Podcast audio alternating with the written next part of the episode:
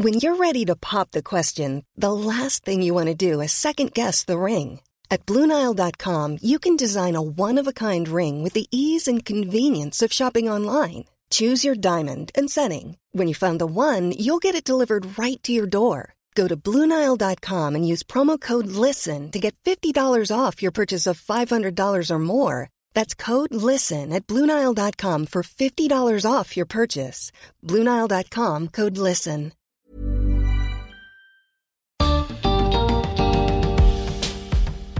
En un mundo que evoluciona cada vez más rápidamente, tenemos la necesidad de aprender mucho en muy poco tiempo y durante toda la vida. ¿Cómo podemos hacerlo? Bienvenidos al podcast de TED en Español, soy Jerry Garbulski. En su charla en TEDx Tarragona, Fernando de la Rosa nos cuenta algunas estrategias para aprender más y mejor. Escuchémoslo.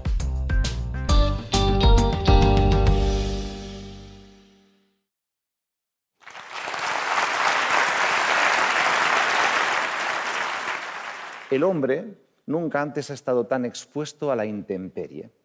Así que supongo que os debe pasar lo mismo que a mí. Yo me levanto por la mañana y recuerdo la ley universal del aprendizaje, ¿verdad? Todos la conocéis, es lo que nos ha llevado como especie hasta aquí. ¿Sí? Todos la sabéis, ¿verdad? Vale, la ley universal del aprendizaje dice una cosa muy simple. Las personas, las organizaciones y la sociedad, para sobrevivir, necesitan aprender al menos a la misma velocidad a la que cambia el entorno. Y para progresar, necesitan aprender más rápido. Vosotros aprendéis más rápido, igual o más lento que vuestro entorno. Pero antes de poder contestar a esta pregunta, seguro que os habéis preguntado, ¿y esto cómo lo puedo averiguar? Es fácil. Entiendo que todos tenemos una libreta de aprendizajes del año. ¿Sí? Estamos casi a final de año, la estáis recuperando. ¿sí? Y es el sitio donde apuntáis las tres o cuatro cosas que habéis aprendido cada uno de los años. ¿sí? Y de vez en cuando revisáis para decir, voy progresando, voy en la buena dirección. Todo el mundo tiene una. Nuestro cerebro es incapaz de recordar todas las cosas que aprendemos. ¿sí? Ya casi no recordamos números de teléfono. Imagínate los aprendizajes del año 2015. ¿Cuáles son? Así que, si os parece, vamos a revisar las tres cosas que habéis aprendido el último año. ¿sí? Fíjate que cuando reflexionas sobre aprendizaje, te obligas a mirarte al espejo. De repente, para reflexionar, sobre lo aprendido, te miras al espejo y miras hacia adentro de ti. Es ahí donde cobra mucho más sentido la palabra aprender. ¿Qué significa aprender? Aprender es prender cosas hacia ti. Así que ir pensando que tres cosas habéis prendido hacia ti y ya forman parte de vosotros. Tres aprendizajes de este año. Muy fácil y muy simple. Primer aprendizaje, he aprendido todo sobre el mundo de los datos. Oímos hablar constantemente de que los datos son importantes, que es el nuevo petróleo, dicen algunos. Hay empresas haciendo negocios multimillonarios alrededor del mundo de los datos. Por otro lado, cada vez tenemos más datos sobre nosotros mismos. ¿Cuántos pasos andasteis ayer? ¿Cuántos lo sabéis? Si le preguntáis a vuestro yo de hace 20 años, dice, ¿cuántos pasos andas? Diría, estás muy raro, ¿no? De repente empezamos a tener datos un poco absurdos. ¿Qué tal la calidad del sueño de la semana pasada? ¿Ha disminuido? De repente nos damos cuenta de que tenemos datos a nuestro alrededor sobre nosotros mismos y esto nos ayuda a conocernos mejor.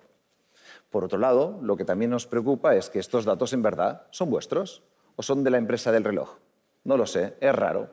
De repente mi primer aprendizaje es sobre el mundo de los datos y cómo los datos afectan a las personas, a las empresas y a la sociedad.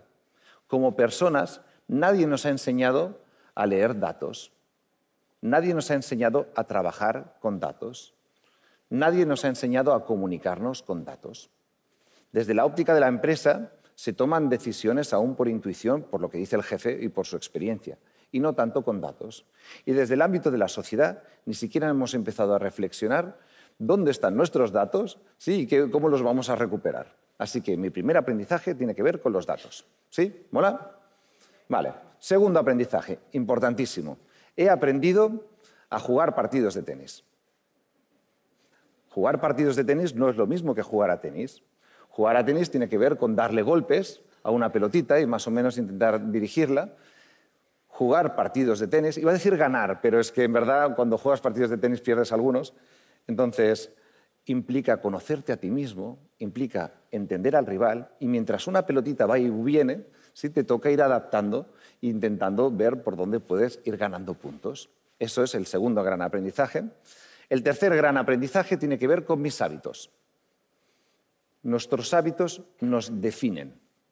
Hay hábitos buenos, hábitos malos. Cuando te levantas, seguro que no hay nadie que mira el móvil nada más levantarse.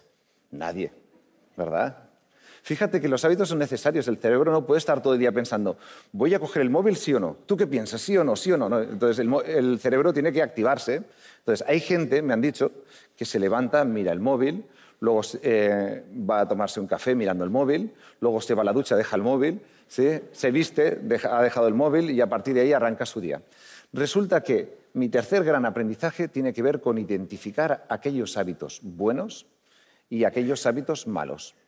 Los hábitos buenos, intentar potenciarlos. Los hábitos malos, intentar cambiarlos. ¿Sí? Estos son mis tres grandes aprendizajes del año. No está mal para, lo que llevamos de año. No, me gustaría hablar sobre aprendizaje. ¿Os parece? Creo que para poder em, sacar estos tres grandes aprendizajes, uno tiene que tener una fórmula mágica para poder aprender. Y si os parece, os voy a eh, compartir la mía para poder aprender de forma eficaz y más rápido que el entorno, que es a lo que veníamos hablando, necesitas tres grandes cosas. La primera es, tú aprendes gracias al entorno. Dependiendo de lo que tengas en casa, aprendes de una manera u otra. Fíjate, hay una estadística que me, gusta mucho, que dice que ocho de los diez últimos em, campeones del mundo de los 100 metros lisos eran el, dentro de una familia numerosa, eran el hijo más pequeño. Así que es una gran demostración de que para aprender a correr, ¿sí? siendo el último hijo, en casa te enseñan. Dicho esto, el, entorno te ayuda y te ayuda a aprender más rápido. En mi, caso, en mi caso, mi profesión no se puede definir por lo que yo he estudiado. Yo no tengo la suerte como los ingenieros o los arquitectos. ¿Tú qué eres? Ingeniero. Ah, vale.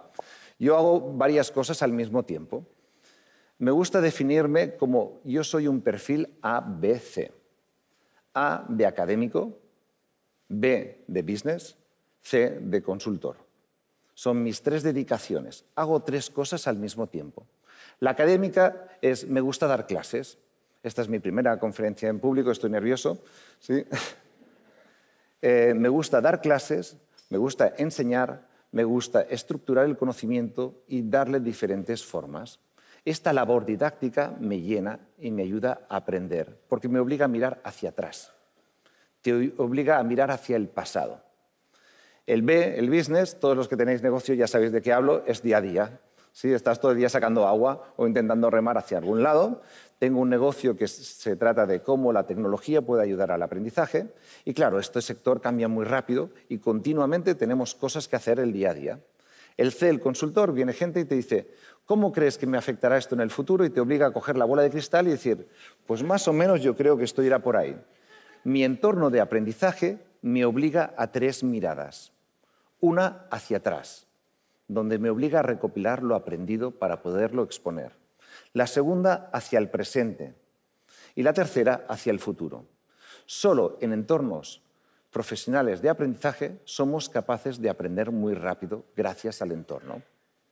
Gracias. Segundo, la segunda gran variable para un aprendizaje eficaz tiene que ver con tener un método. Tengo una teoría últimamente que la voy a soltar aquí y es, eh, frente a la información tú tienes dos actitudes, o es entretenimiento o es aprendizaje. No paramos de recibir información. Muchas de las charlas que hemos oído hoy son espectaculares. Hay muchos aprendizajes ahí. ¿Cómo los vais a retener? Seguro que alguno puede decir, ah, miraré el vídeo más adelante. Sí, ya estuviste, no sé si lo vais a repetir. Creo que o tenéis un sistema para ir seleccionando la información que es útil o probablemente se borrará.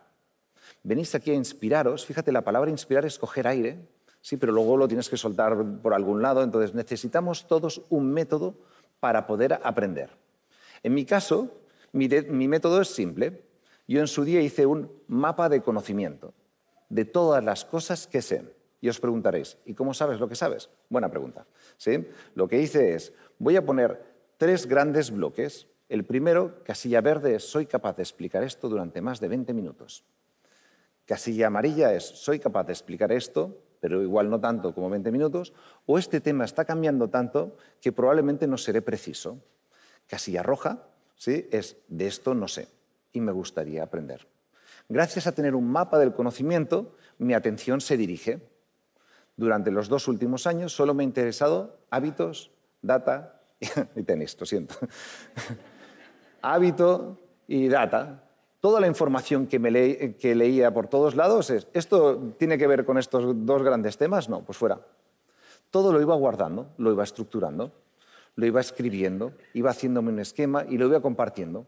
En base a lo que me decía la gente, lo corregía y lo volvía a compartir. Y gracias a este método de trabajar solo pocas cosas pero muy focalizadas, me ha permitido poder aprender y poder decir de estos temas soy capaz de explicar durante más de 20 minutos. La tercera variable para el aprendizaje tiene que ver con la emoción. Si tú no sabes por qué o para qué quieres aprender, muy probablemente esto no, no te emocionará. En la edad adulta, en el aprendizaje, hay cinco grandes razones por las cuales tú quieres aprender. La primera es cuando estás perdido y no tienes un punto de referencia. En algún momento de vuestra vida os vais a perder.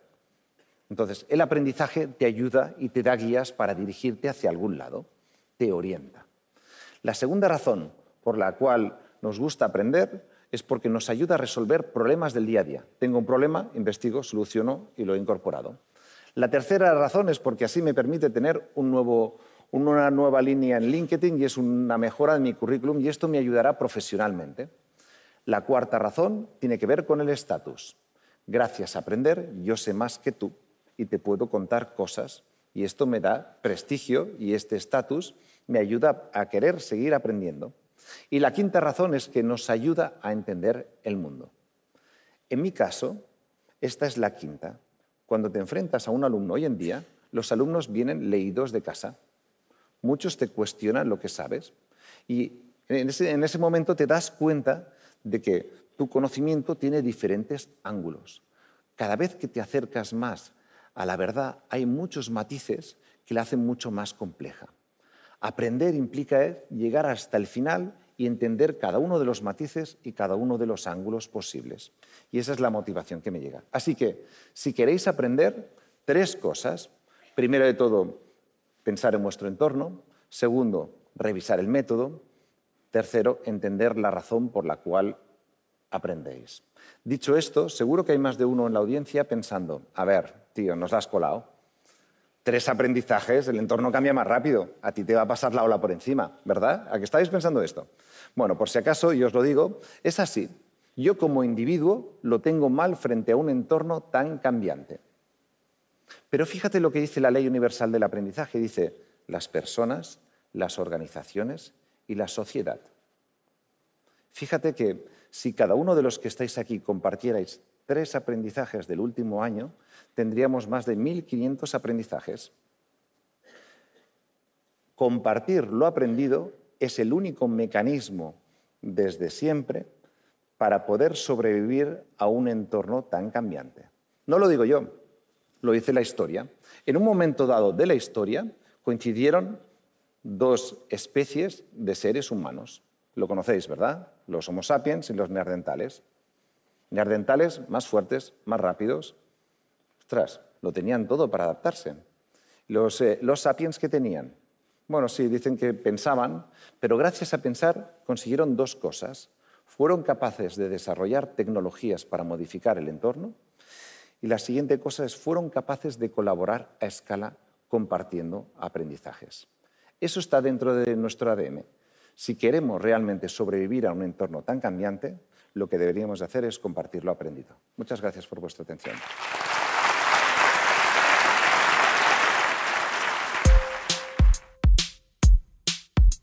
Si te gusta TED en español, la mejor manera de apoyarnos es compartiendo el podcast con tus amigos. Puedes encontrar todos los episodios en tedenespanol.com o donde escuches tus podcasts. Soy Jerry Garbulski y te espero en el próximo episodio.